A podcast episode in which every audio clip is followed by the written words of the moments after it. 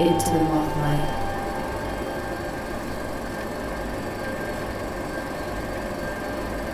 Into the moth light. Hi, and welcome to another episode of Into the Mothlight. We've stepped away from the comfort of our darkened studio at Mothlight HQ, and we're recording the introduction to episode 5 in the sunshine.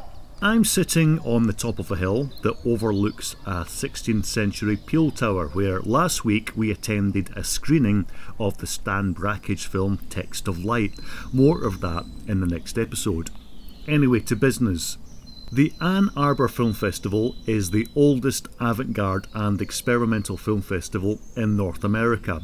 It was founded in 1963 and is internationally recognised as a premier forum for independent filmmakers and artists. Each year's festival engages audiences with remarkable cinematic experiences. It's a six day festival that presents 40 programmes with more than 180 films from over 20 countries of all lengths and genres, and that includes experimental, animation, documentary, fiction, and performance based work. The festival executive director is Leslie Raymond. I met Leslie recently as she presented a touring programme of 16mm films from this year's festival. I began by asking her about this particular programme. Into the Mothlight. So the um, Ann Arbor Film Festival has had a touring program for over 50 years now. It began the second year of our festival. Um, and let's see, that was, so that would have been in 1964. The goal of that touring program was to give filmmakers further exposure, um, get their work out to places that maybe would not have a chance to see it. So the program that I got to present here at Alchemy is our 16 millimeter program um, from this year's Ann Arbor Film Festival that took place in March. Um, we have three different programs this year the 16 millimeter program that we looked at here, and then two digital programs. Mm-hmm. Um, we typically have uh, uh, 20 to 25 different tour bookings each season, each year. Um, universities, uh, art house cinemas, micro cinemas, uh, all kinds of different venues will book it. And we're very proud that we can help support the filmmakers in part with that. We um, pay them a rental fee to show their show their work, and then as well get them a- additional exposure. And it's great for for us because it gets our name out there too. Mm-hmm. Mm-hmm. Let's take it back a wee step then. So, in terms of experimental film and the moving image, as we understand it and appreciate it, what was your kind of first moments when you recognised that there was more to the moving image than the blockbusters of your youth, for example? Hmm. Gosh, haven't thought about that. I probably wouldn't have articulated it this way, but when I was a kid, I grew up watching public television children's programming like Sesame Street and The Electric Company, and they had um, short films, they had uh, uh, short little documentaries, uh, observational bits, they had uh, uh, a- educational animations, and um, all kinds of moving image pieces to what they did um, that I think could easily be categorized in the experimental um, realm. And in fact, um, Jim Henson, who is the guy who did uh, started, I believe he started Sesame Street, but he also was the founder of the Muppets and the Muppet Movie and the Muppet Show. He was an experimental filmmaker before he went to children's television. And um, you've talked a lot about David Lynch as, as, as an inspiration. So, can you remember the first time that you were, um, let's say, subjected to, to, to his work then? Let me think. I wonder if it was, I wonder if it was Twin Peaks when the television show came on. Mm-hmm. I may have seen something before that, but that that's a clear memory because I was in my final year of college studying film video at the Rhode Island School of Design, and the way that our program was structured, that um, in your final year you could really focus on your senior thesis. So the group that I was with in film video, uh, I believe it was Tuesday nights, they would all get together and watch Twin Peaks. The first couple I missed, um, I don't know, I didn't, maybe I didn't uh, have a great respect for David Lynch yet, but um, I joined in as the one time uh, that I was a joiner that I'm really happy I did. um, yeah, and so it was not only uh, a great eye opening experience of what could be done on television, but it was a great bonding time for me in college. Mm-hmm. And I think you need that at that age, don't you? Yeah, absolutely. So he's and David Lynch is obviously known for he's, he's work in film and television. Um, he's also a musician and an artist. Um, meditation plays an important part in his working process. So, do you think the fact that he is involved in so many different um, platforms and experiments so much that that perhaps led to you being involved with expanded cinema rather than just purely single channel work? Hmm, that's an interesting question. Did he have an uh, impact on me being more involved in expanded cinema forms? I do recognize that he was more of a visual artist before he came to film and video. I recognize that he um, he would he sort of evolved into animation because he saw his paintings. Uh, he would look at them and start to see them uh, moving. Um, and he started to um, create animation and um, do projection on his paintings and things like that. I don't know that he directly was how I came into that. Um, and thinking back, I, I don't know, me as an artist, uh, well, I should say my parents are also artists. My dad, um, originally a painter, but he um, professionalized through architecture. And then my mom is, uh, is a potter. And um, so I grew up in a kind of uh, um, artistic household. And I think when I was 15, I got my first SLR still camera uh, and really embraced photography.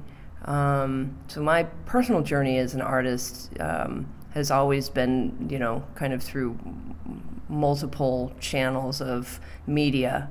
And then it's quite possible that I sort of embraced film because um, because it was something different than what my parents had done. I suddenly saw the green start to move a little, and I heard a wind. Into the moth light. It was an experiment, though, that opened the door to me. Into the moth light. Uh, that started everything rolling. Obviously, from having an artist as parents, having an interest in Jim Henson from an early age, um, off to study, and then quite a substantial career in, in moving image. Why the decision then to go and be an executive director at a film festival? Yeah, that's a great question. I ask myself that a lot. I had been teaching for a number of years, which is a great way to maintain an art practice in the United States because, um, especially if you teach at university level, if you teach in a research institution, your research is considered your creative practice. So, a lot of um, artists do find their way that way, and I felt very fortunate for many years to be doing that. Um, I was um, teaching, I had a, a, position for a couple years at uh, Oakland University in not too far from Detroit outside of Detroit, and uh, it was as a visiting artist. Um, and it was uh, an impermanent position. So when the time that that was coming to an end, I found out that the film festival, the Ann Arbor Film Festival, was looking for an ED. Um, uh, I was so naive at the time. I was thought to myself, ED, what's that? Education director? What could that be? so I started to uh, that that year's festival, which maybe was the fifty first and they went for a year without an executive director. Um, I started to ask ask around. I'd been involved off and on with the film festival at that point for probably I don't know 15 or 20 years um, as uh, a volunteer, uh, as a screener, as a uh, an artist screening work. Um, I had done installations and also brought uh, brought together other artists to do work um, like that at the festival. Um, so off and on over the years. So I felt it was um, uh, I knew a lot of people in within the film festival community, and a lot of people said um, that's a great idea.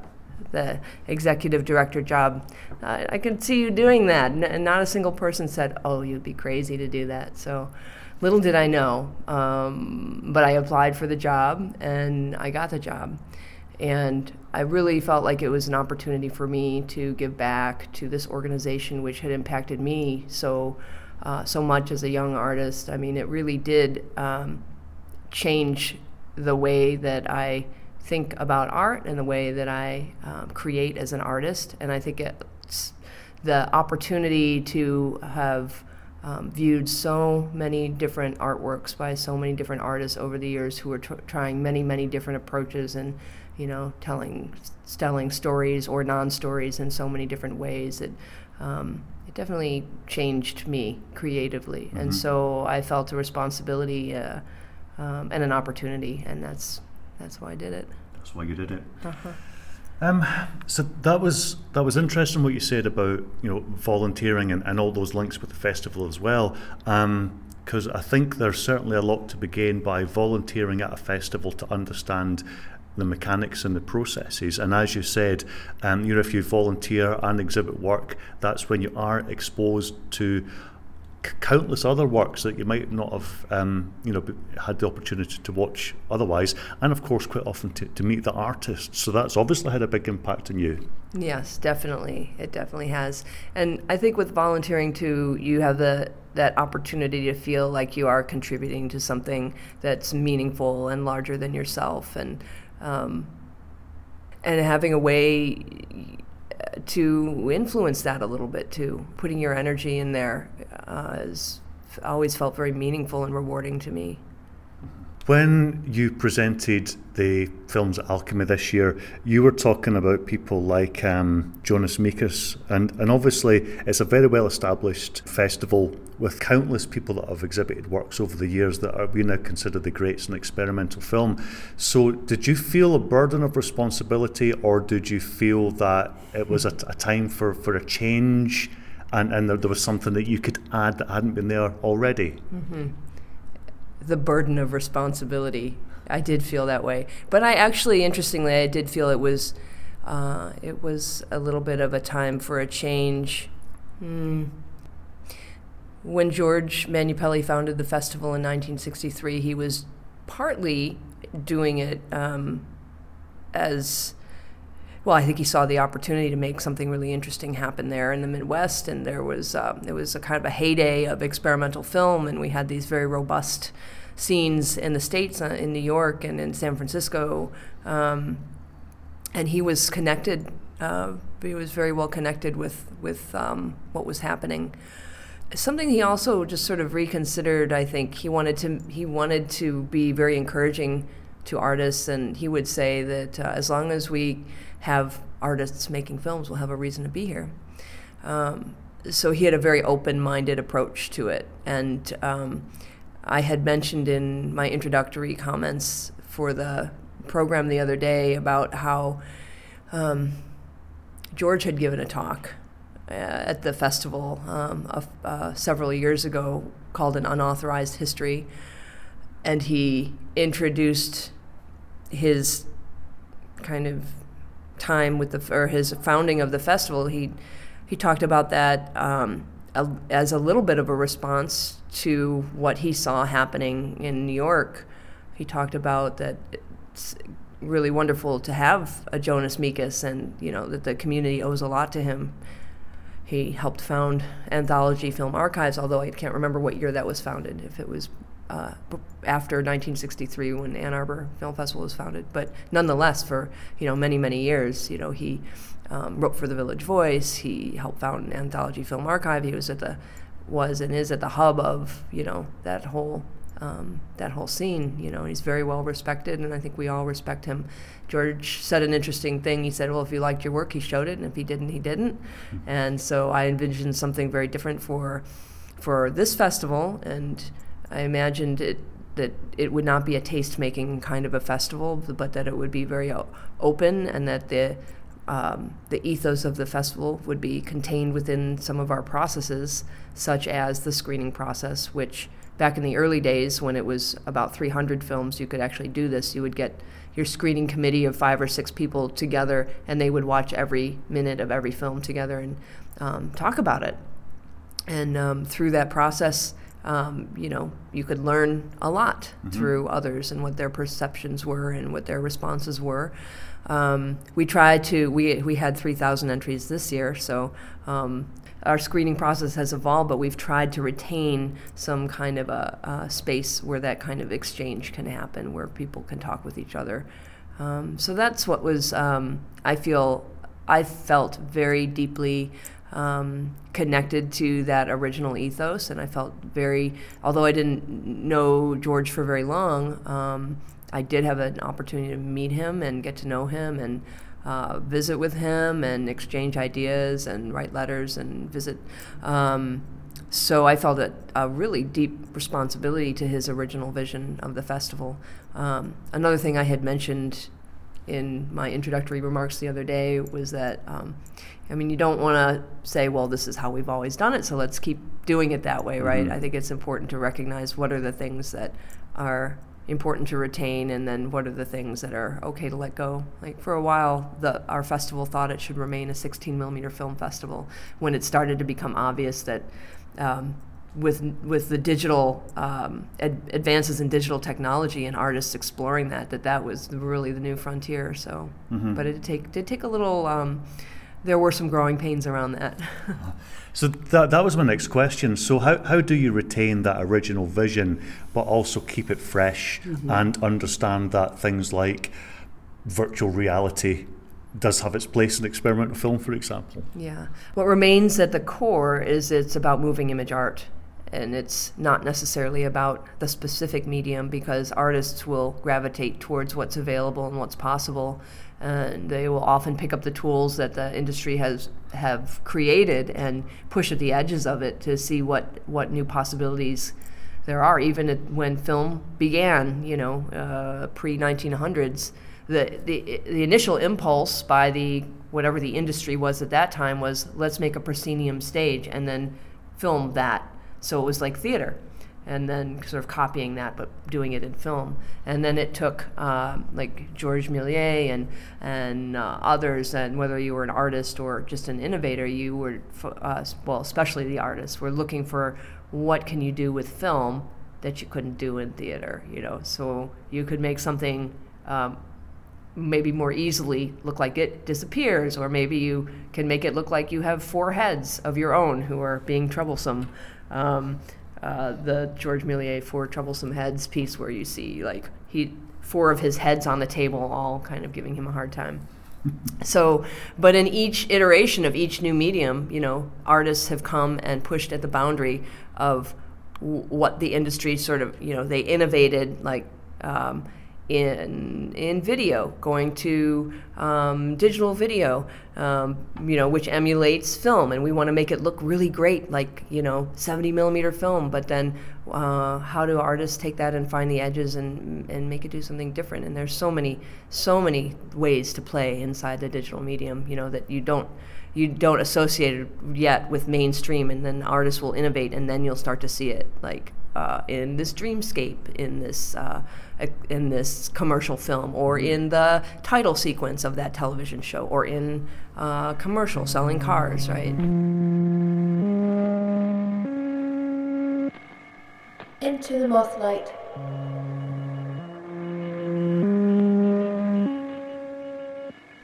Into the Mothlight podcast. We have a lot of people that listen to this podcast who will be actively um, submitting to film festivals right across the globe. So, as someone who takes that part of the job very seriously in terms of being transparent, but also ensuring that you've got a good product to, to share with your audience, what kind of pitfalls do you see from people in terms of, you know, mistakes, for example, that they make when they're submitting that kind of discounts them straight away? Mm. I think the the most important piece of advice I can give is to understand as best you can the festival it is that you're submitting to. uh, in our first round of screening, the first thing that we're looking for is it is it is is it appropriate for the Ann Arbor Film Festival or not? And we see a lot of really strong films um, that are technically very strong, artistically um, and aesthetically very strong. Um, they have a lot going for them, but they're it, they're not experimental um, in any way. They don't push the form in any way. We do show narrative and we do show documentary, but um, those types of forms we still are looking for something that goes against um, or not necessarily goes against, but is different from what's mainstream or commercial. So I would say that's the the, the first and foremost is um, make sure you're submitting to the right festival. Final question then. So, what would be the, the, the film or filmmaker that you would most love to be part of, of your festival? And we can we can make this people that are with us or people that are not with us any longer. And the answer can't be David Lynch. That'd be too easy, right? That would be too easy. Um, hmm. That's a really good question. It's hard. I kind of don't want to pick somebody out, you know, because then uh, there are probably others that I will be forgetting. I will say that our film festival, because it is such an old festival, it has a deep tradition in um, in film and in the celluloid medium, and there's sort of this deep history of that um, that as an art form. Then the 70s come along, and we have the the Sony Portapack comes out, and now supposedly we have portable video. Although we can all laugh about that now because of cell phones, but I mean, it really freed up the medium for artists to gravitate towards and take it and do with what they wanted. And we saw this great uh, other um, area of moving image really blossom in uh, the realm of the fine arts. Um, in this day and age, it doesn't really matter. Like the, the there's no difference. I mean, the, it's a level playing ground. I uh, I will, with the caveat, have to say that there are artists who do still work in celluloid and who embrace it and who who um, uh, expect to work in it and and do what they can to protect the medium and um, find ways to to work in that. But I would mostly say that the playing the playing field is leveled, right? So that distinction between that root of experimental film versus the root of video art don't matter so much anymore. So my feeling is that I really would like for our festival to honor that other, uh, like the poor stepchild, you know, uh, if we could call it that. Well, maybe it's not the poor stepchild, but maybe it's just the cousin, right? Of well, it was treated kind of poorly actually when it started. You know, the fil- the f- experimental filmmakers did not like video, and I didn't either. I didn't like analog video; it was very ugly. I I fell in love with film because it's so beautiful. Um, but when, especially as I said, you know, when digital video came out, I mean, the possibilities were very exciting. So I'm feeling um, quite an interest in trying to to honor that history and find ways to do that um, over the next couple of years. Bring in people who um, were a part of that um, and highlight their work and and yeah, honor those artists. hmm It's been fascinating to spend some time with you. Thank you very much for talking to us. Oh, you're so welcome. Thank you for inviting me.